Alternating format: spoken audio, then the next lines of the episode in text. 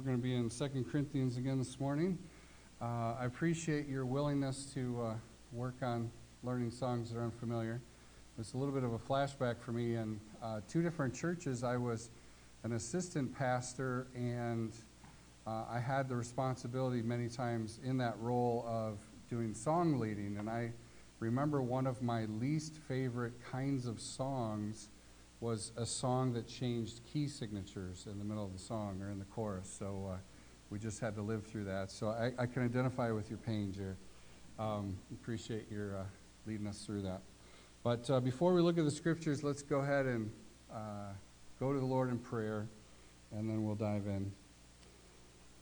Heavenly Father, we thank you that you've given us your word. We thank you that uh, you have worked in the life of Paul and the Corinthians uh, so that we have the material written here that we can learn from it. Uh, we thank you that it's been recorded and you've preserved it for us and that you continue to use it to shape our lives. And we thank you and pray that you would help us to understand and to benefit from the things that Paul and the Corinthian church went through that we would also recognize ways in which we need to grow, we need to be more like Christ, and we pray that you would be honored and glorified as we look at your word this morning. And we ask these things in Jesus' name. Amen. So there's a common phrase we use in our culture that I'm sure you're very familiar with, and the basic meaning of the phrase is that if you're going to uh, communicate a message or uh, set a standard, it's important that you follow that standard yourself, right? You've heard the phrase, uh, practice what you preach, right? So uh, we, we uh, know this, and it's especially well understood, actually, both inside the church as well as outside the church. People understand very well if you're a pastor or you're a preacher, you have a message that you're communicating and you're calling people to live a certain way, that if your life doesn't match up to that, it's a problem, and, and uh, it needs to.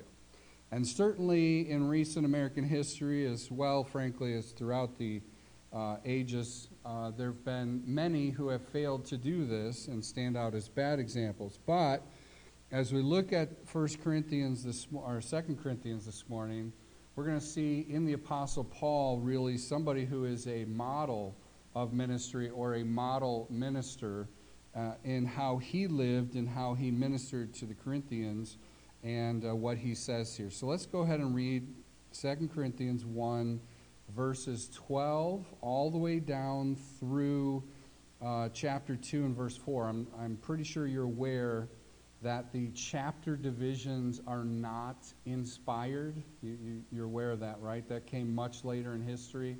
That uh, probably, I don't know, uh, much later in history, we have the chapter and verse division. So um, I think the theme goes uh, from 12 in chapter 1 all the way to uh, verse 4 in chapter 2. So that's what we're going to read this morning. Says, For our proud confidence is this, the testimony of our conscience, that in holiness and godly sincerity, not in fleshly wisdom, but in the grace of God, we have conducted ourselves in the world, and especially toward you. For we write nothing else to you than what you read and understand, and I hope you will understand until the end. Just as you also partially did understand us, that we are your reason to be proud, as you also are ours in the day of our Lord Jesus Christ. In this confidence, I intended at first to come to you so that you might twice receive a blessing, that is, to pass your way into Macedonia, and again from Macedonia to come to you, and by you to be helped on my way to, on my journey to Judea. Therefore, I was not vacillating when I intended to do this, was I? Or what I purpose, do I purpose according to the flesh? So that with me there will be yes, yes, and no, no at the same time. But as God is faithful, our word to you is not yes and no. For the Son of God, Christ Jesus, who was preached among you by us, by me and Silvanus and Timothy, was not yes and no, but is yes in him. For as many as are the promises of God, In him they are yes. Therefore, also through him is our amen to the glory of God through us. Now, he who establishes us with you in Christ and anointed us is God, who also sealed us and gave us the Spirit in our hearts as a pledge. But I call God as witness to my soul that to spare you I did not come again to Corinth. Not that we lord it over your faith, but are workers with you for your joy, for in your faith you are standing firm. But I determined this for my own sake, that I would not come to you in sorrow again. For if I cause you sorrow, who then makes me glad but the one whom I made sorrowful? This is the very thing I wrote you, so that when I came I would not have sorrow from those who ought to make me rejoice, having confidence in you all that my joy would be the joy of you all. For out of much affliction and anguish of heart I wrote to you with many tears, not so that you would be made sorrowful but that you might know the love which I have especially for you. So, as you look at this passage of Scripture, I, I, want to remind you some of the things I think we covered in the introduction, just expand on that a little bit as it applies here, is that Paul, in writing to the Second Corinthians, is defending himself. Much of this book is a defense of his behavior or his ministry practices or how he's conducted himself because he's experienced some opposition from the Corinthian church. And uh, we're going to deal specifically with the issue of whether he was uh, going to visit them or not and how that turned out. And actually, what happened, Paul had talked about coming to visit them, and he didn't, and that led to accusations that he was fickle. He just changed his mind, changed his plans, and he wasn't therefore a reliable person and, and brought his integrity into question. So much of what we see here in this section is Paul defending himself from these kinds of complaints or accusations that the Corinthians have made. In fact, much of the book does that, especially as you get to chapters 10 to 13. He is very forceful in defending his ministry um, and vindicating his ministry against the false teachers that had risen up and had some influence there at Corinth. So, with that in mind, as we understand, we gotta we gotta understand that Paul is defending himself here, and he's speaking of his ministry to them, and he is in the process, I believe, exposing his character of his ministry, which really, in many ways, is an excellent model for ministry or an excellent example of what a minister of the gospel should be. So, I want you to see the first point we're going to look at is found in verses 12 to 14 where Paul explains his confidence of a clear conscience. He has a clear conscience for the things that he has done and how he has interacted with them, and he makes point of that here in verses 12 to 14 as we get started. Notice his attitude of confidence in verse 12. He says, For our proud confidence is this, the testimony of our conscience. So Paul has an attitude of confidence in how he is looking at what he has done in relationship to the Corinthians. Now, what does it mean that he has proud confidence? Isn't there many passages in the scripture where it talks about the problem with pride and arrogance? Certainly, there is much in the scripture about that. But um, Paul, on many occasions, talks about having a boast that is a right kind of boast, a boast in the Lord, rejoicing in what the Lord has done. And we need to understand Paul's defending himself here, so it's not that he's just eager to brag about himself, but the idea is he's trying to defend himself to them, feeling forced into that for the sake of the church and, and them being defended against these uh, false apostles, as he later calls them, that have had influence in Corinthians. Um, so he is here boasting in a sense, but the idea is he's rejoicing in this state that's true. He's rejoicing in the fact that he has had a clear conscience uh, in his interactions with them. So he is, yes, boasting in one sense, but you might understand that as a rejoicing, or this is something he's confident that he has acted in such a way that he doesn't have an outstanding offense against them that he has to apologize or make up for. He rejoices in the fact, he has great confidence in the fact that he has acted appropriately to them. And that is the means of his confidence, actually, is how he has conducted himself. He talks here about his means of confidence in saying uh, what his behavior has been. Um, and he says, again, it is his clear conscience. I guess before I dive into his conduct, real quick, just wanted to mention the understanding of conscience. Paul here is talking about his conscience is clear. Well, what does that mean? Well, uh, one definition I read says it's the human faculty. Our conscience is the human faculty whereby a person judges his actions, uh, whether already performed or intended, and the, the actions of others. It judges human action by the light of the highest standard a person perceives. Or a more simple definition by Homer Kent is one's inner consciousness regarding the rightness of his actions. So, conscience is a God given ability for us to evaluate ourselves and how we're behaving, what we're thinking, and judging whether that's right or wrong, and is therefore helpful to encourage the right behavior or bring us into conformity with God's standards. But we also can have a misinformed conscience at times, too. The conscience can be at times misguided. So um, it's important that a conscience is properly informed by the Scripture. So we need to have the Scripture to inform our conscience that we are thinking the right things. It is possible at times that we are sensitive about and think things are wrong that aren't actually. But there's also many times that we think something isn't wrong and it is. But our conscience is imperfect, though it is a good thing. It's because of our sin nature that has been corrupted and it needs to be informed by the Word of God. We're also aware through the Scripture teaching that conscience can also be seared. We can repeatedly do something that's wrong and we, we thereby eventually lose the sensitivity to the wrongness of that uh, and damage our conscience. I, I like the, uh, the concept of a warning light on your dashboard, right? Your, your dashboard warning lights can be very helpful in exposing to you a problem with your car, but sometimes they can also be unimportant, right? Drawing attention to things that aren't really that significant. I don't know about you, but one of the ones I get often is check engine, right? There's a check engine light that comes on, and that sounds dastardly, right? What's wrong with my engine? Well, what has happened in modern times is they've connected that to uh, pollution control stuff. So, oh, you're just putting out a little extra. I don't. I, I uh, might be upsetting some of you that are really concerned about those things, but in the grand scheme, it's not that my engine's going to fail. It's it's a, a warning that isn't as significant as it sounds, right?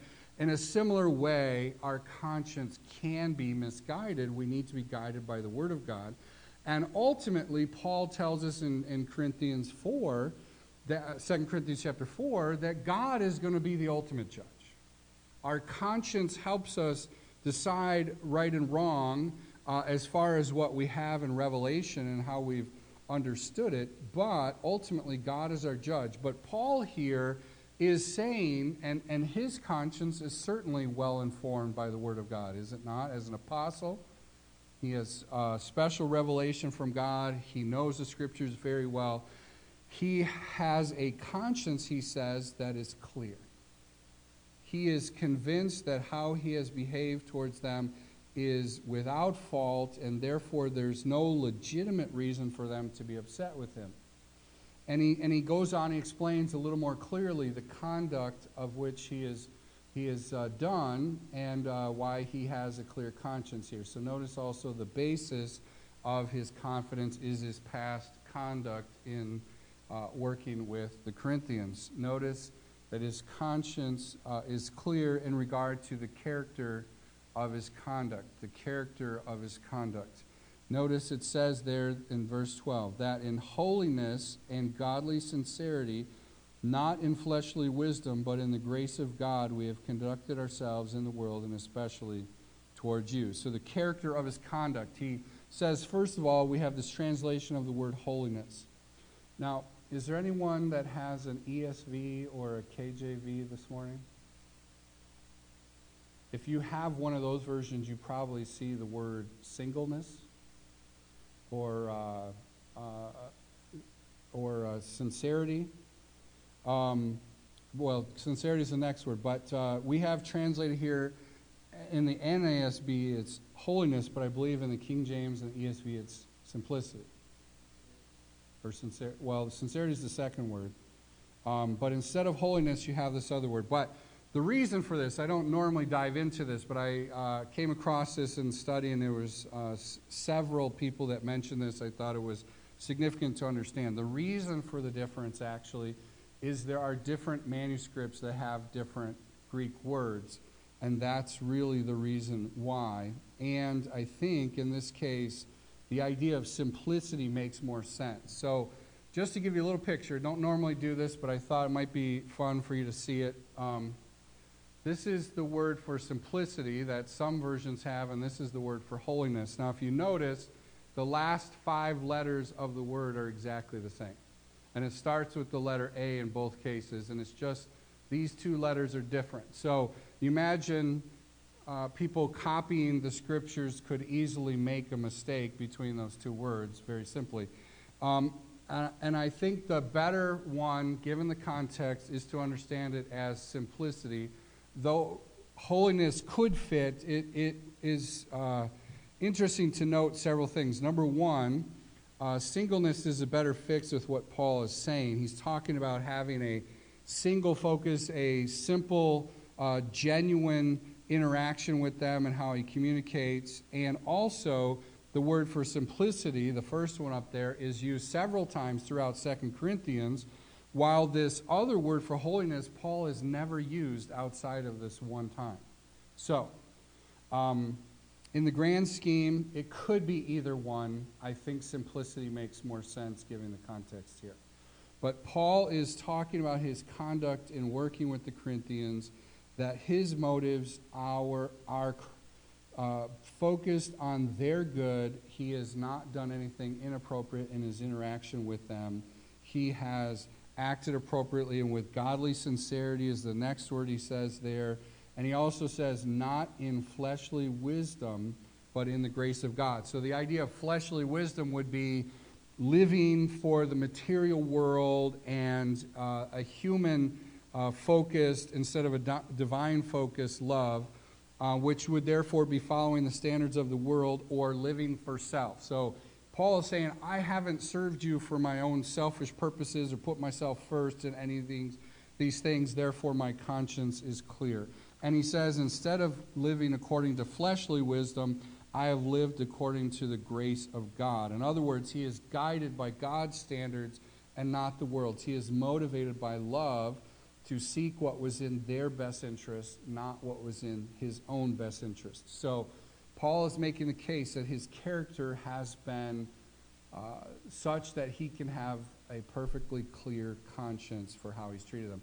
Also, he talks about the consistency of his conduct. Look, he says that he has acted this way both in the world and especially towards them. So the regular, standard manner of his behavior is this way, but even more so, he's treated the Corinthians well and has sought their interest instead of selfishly seeking his own interest. So Paul is saying he has treated them well and he has a completely clear conscience towards them and how he's treated them. Therefore, they should recognize that too. He has not been selfish in how he's conducted him. He also says this is confirmed in his writing. Basically, he's writing a letter to them now that we have in Second Corinthians, but he's also referring to uh, his writing that he did previously. He says, For we, for we write nothing else to you that what you read and understand, and I hope you will understand until the end, just as you also partially did understand us. Paul is confirming uh, that his writing also matches. What he has said in his letters matches it. He has written to them not in hidden messages or using deceitful words, but he has been truthful. He's been forthright. He's been uh, transparent with them, writing in a way that is simple and sincere, genuine. Um, and ultimately, he says that he looks forward to celebrating with them in the day of the Lord. Notice the end here. He says that we are your reason to be proud as you also are ours in the day of our Lord Jesus Christ. So ultimately, he has a clear conscience about how he's treated them, and he's also convinced of their genuine salvation. Now, what's maybe not evident um, at this point in the letter is that he's had a lot of tension with them to the point of wondering if some of them might be turning away from the faith um, or demonstrating that they never were believers. Um, but he is saying uh, those that have uh, understood him, as he refers to here, having understood, he is confident that he will rejoice with them in the day of the Lord. Now, I want you to turn real quick to 1 Thessalonians chapter 2, where we see a similar concept about rejoicing in the day of the Lord, and I think it helps give a little bit of understanding to what he's referring to. In 1 Thessalonians chapter 2, verse 19, he's talking about the Thessalonians and how ultimately he is going to rejoice with them in the day of Christ. He says in verse 19 of 1 Thessalonians chapter 2, For who is our hope or our joy or crown of exaltation? Is it not even you in the presence of our Lord Jesus at his coming? For you are our glory and joy, he says in verse 20. The point Paul's making with the Thessalonians, I believe, is the same he's making here with the Corinthians is we have brought the gospel to you. You've responded, you've trusted Christ, and therefore, on the day of Christ, knowing that you're a genuine believer and you're going to persevere in the faith as a demonstration of that, we look forward to rejoicing on the day of Christ with you. We're going to have joy that God used us to share the gospel with you and you responded. That's going to be great joy. And Paul's saying that you would also on that day recognize us as your joy. We're the ones that brought the gospel to you. So you should be rejoicing on that day that God used us to bring the gospel to you. So Paul is bringing it here to a closing thought about his clear conscience, saying how he has ministered to them in godly conduct, and he has been the same in his writing, same in person, and that ultimately, therefore, they should recognize he is not trying to harm them. He has integrity and has demonstrated that through his life. But let's notice also here how Paul draws attention to the consistency of his life with his message in verses 15 to 22. So, verses 15 and 16, we see how he talks about how he planned to go see them. And this they knew.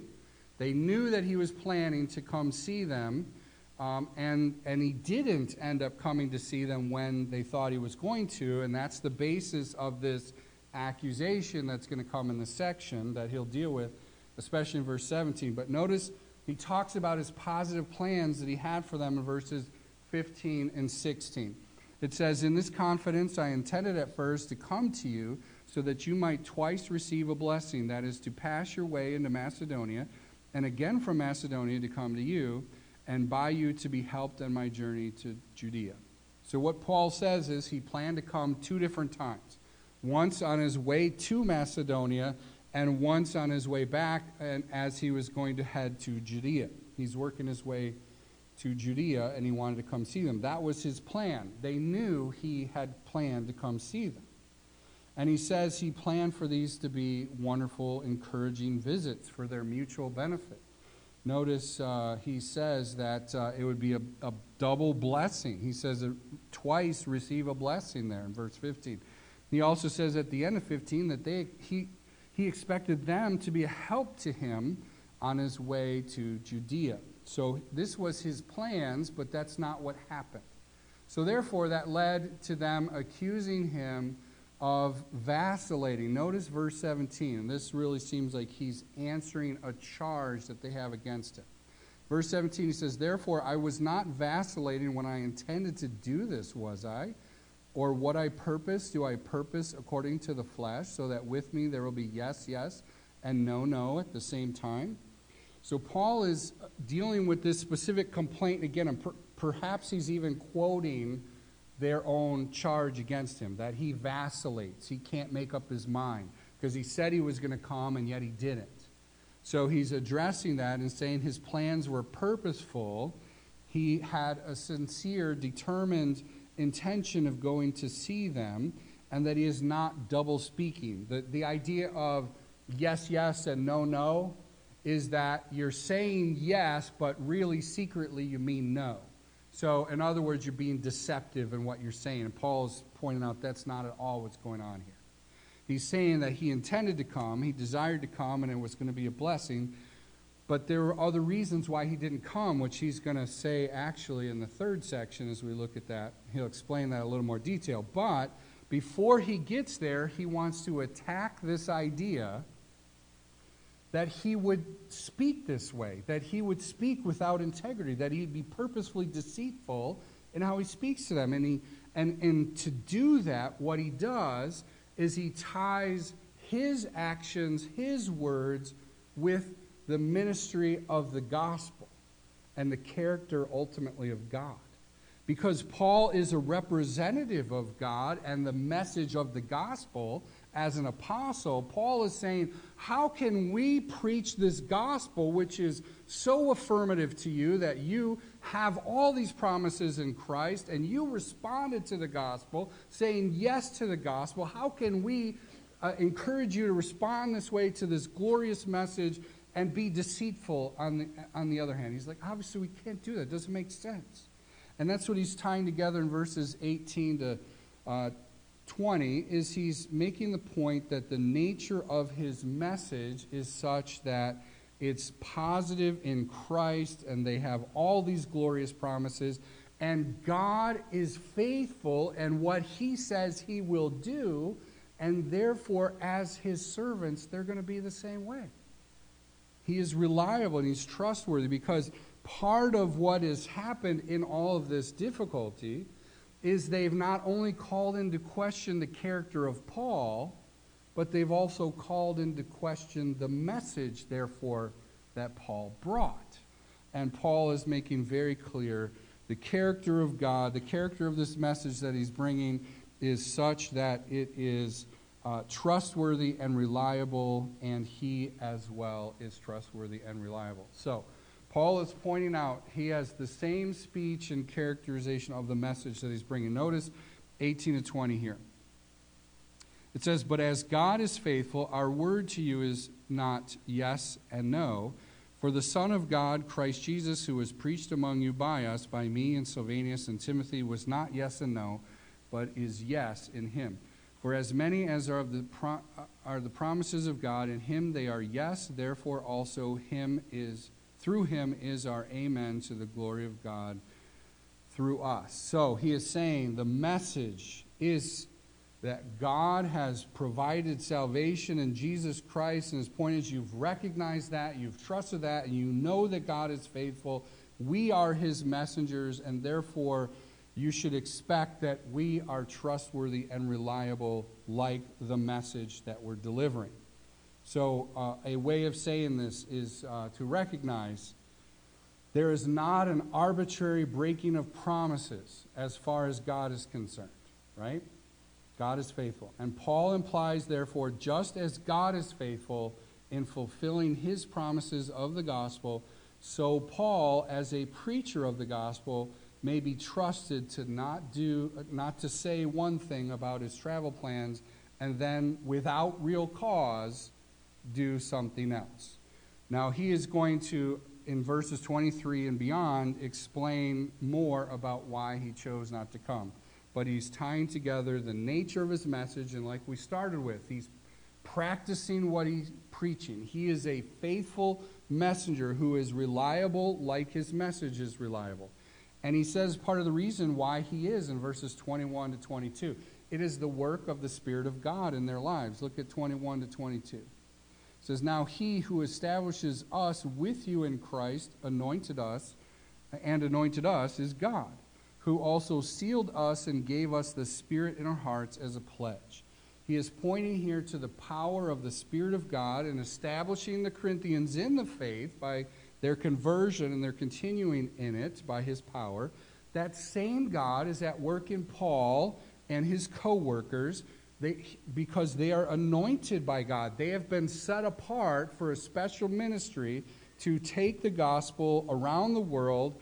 And Paul is saying it's the Spirit of God at work in us. Therefore, we're trustworthy and reliable. He also says God gave his spirit as a seal. We have the stamp of approval of God as we carry the divine message. And the, the seal here we know is used in Ephesians to talk of the Holy Spirit as our pledge or our earnest of our inheritance, right? The idea of an earnest. Um, if you go and you buy a house, they do occasionally still use this terminology. When you are going to buy a house, you put down what they call earnest money. And if you decide to pull out of that sale for whatever reason, you lose that earnest money. That earnest money is your guarantee that you are going to see this sale through.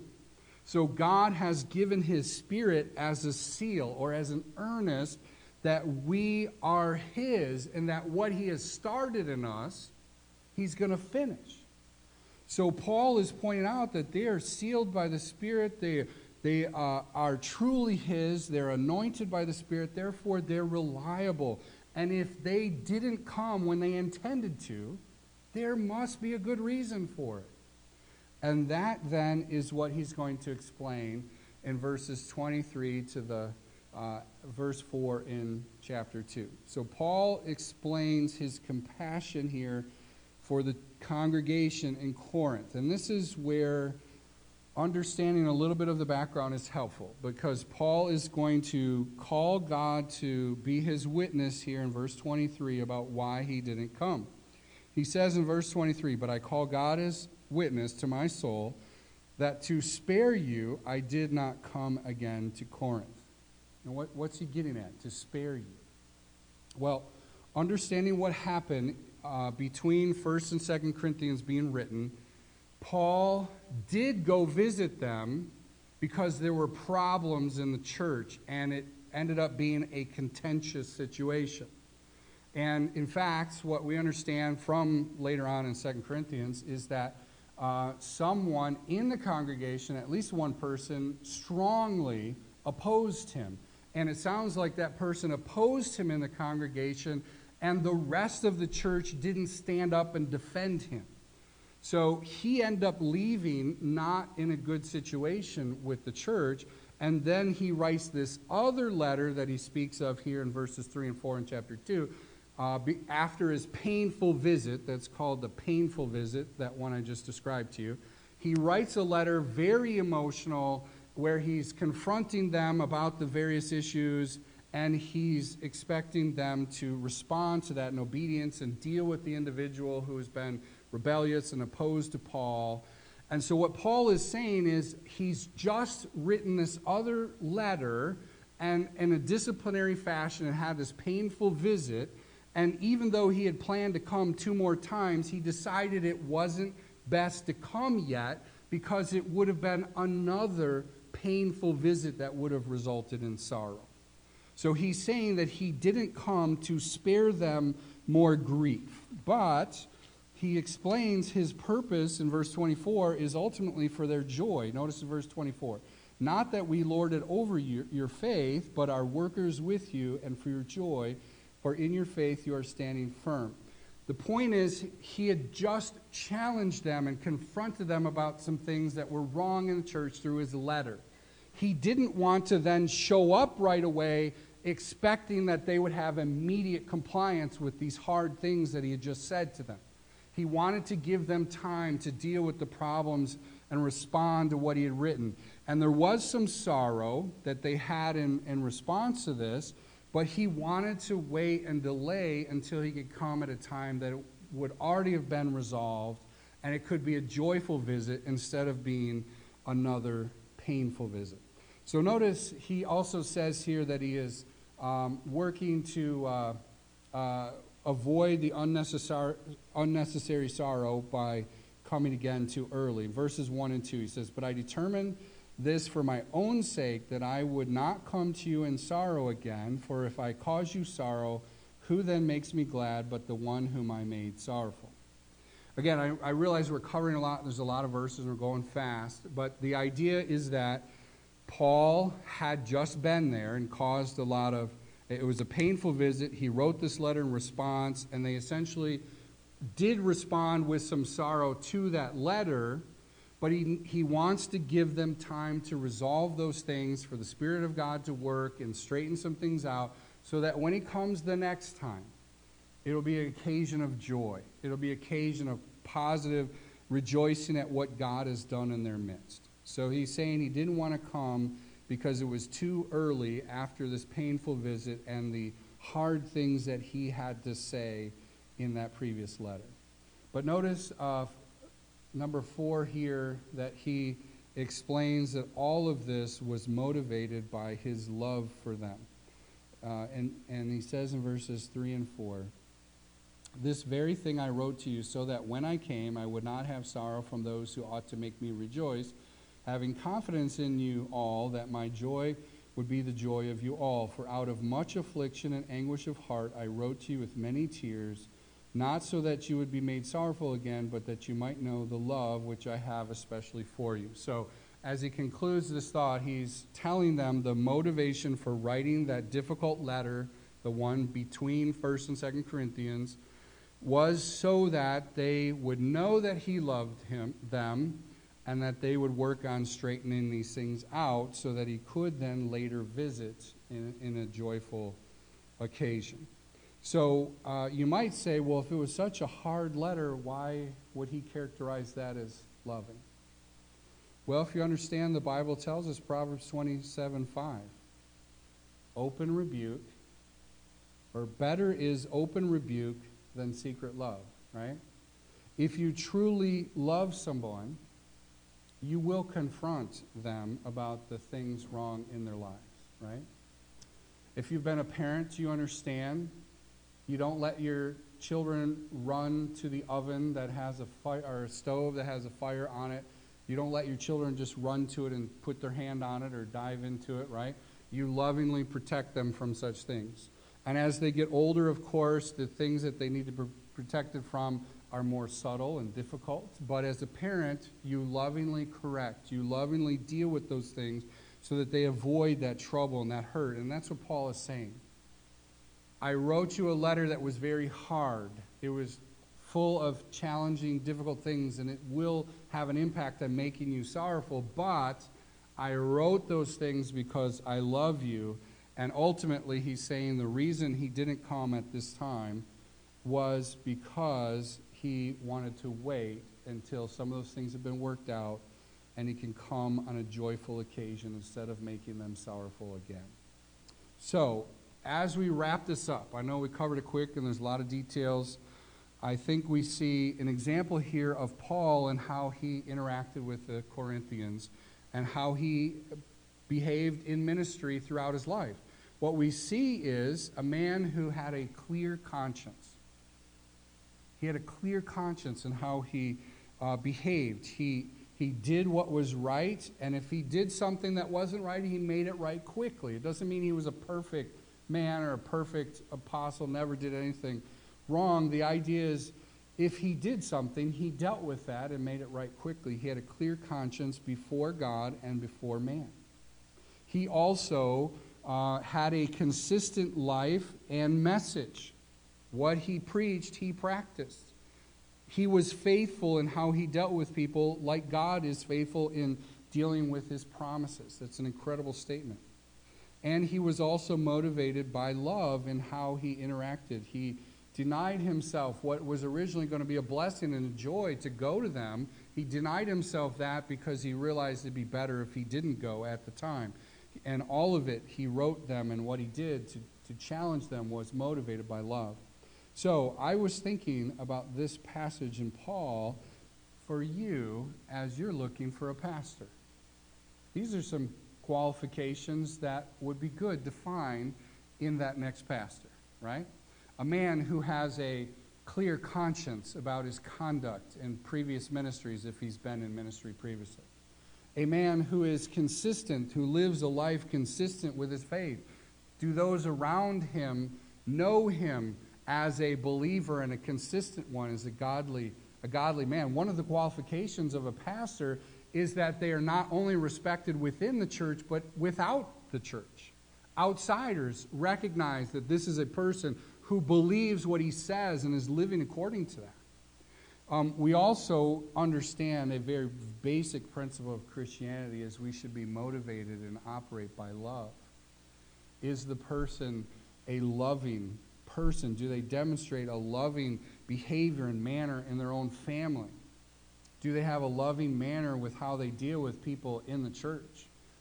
Do they have a loving motivation in how they carry out ministry? Or are they driven by statistics and selfish things, getting, getting more people to make themselves look better or to get more money or, or whatever? There should be a motivation of love. And these kinds of things are difficult to understand, right? Because people will tell you, oh, yeah, I'm this, this, and this. But you need, that's one of the reasons why you do reference checks. You verify that there's testimony of these people being this way consistently, right? But not only in looking for a new pastor, we also should understand this is how all of us should operate, right? We should strive to live on a daily basis with a clear conscience. We should strive to be consistent. How we live at home should match how we live on Sunday. It should match how we live in the workplace. It should match and how we treat our neighbors. There should be a consistency in our life that it's because we are genuine believers and we want to please the Lord in every aspect of our lives. There should be a consistency. We should strive to be faithful as God is faithful. And we should be motivated by love. We should not be seeking our own selfish interest, but the interest of others. We should put the interest of others ahead of ourselves. We should operate in love in our homes. We should operate in love uh, with how we deal with our neighbors. There's a lot of snow today, and probably going to be more.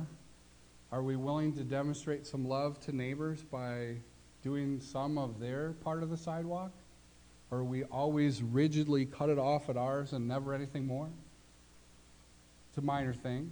But do we demonstrate love in our homes and are consistent with that in our lives? I, I believe all of us would have to recognize there's ways we need to grow.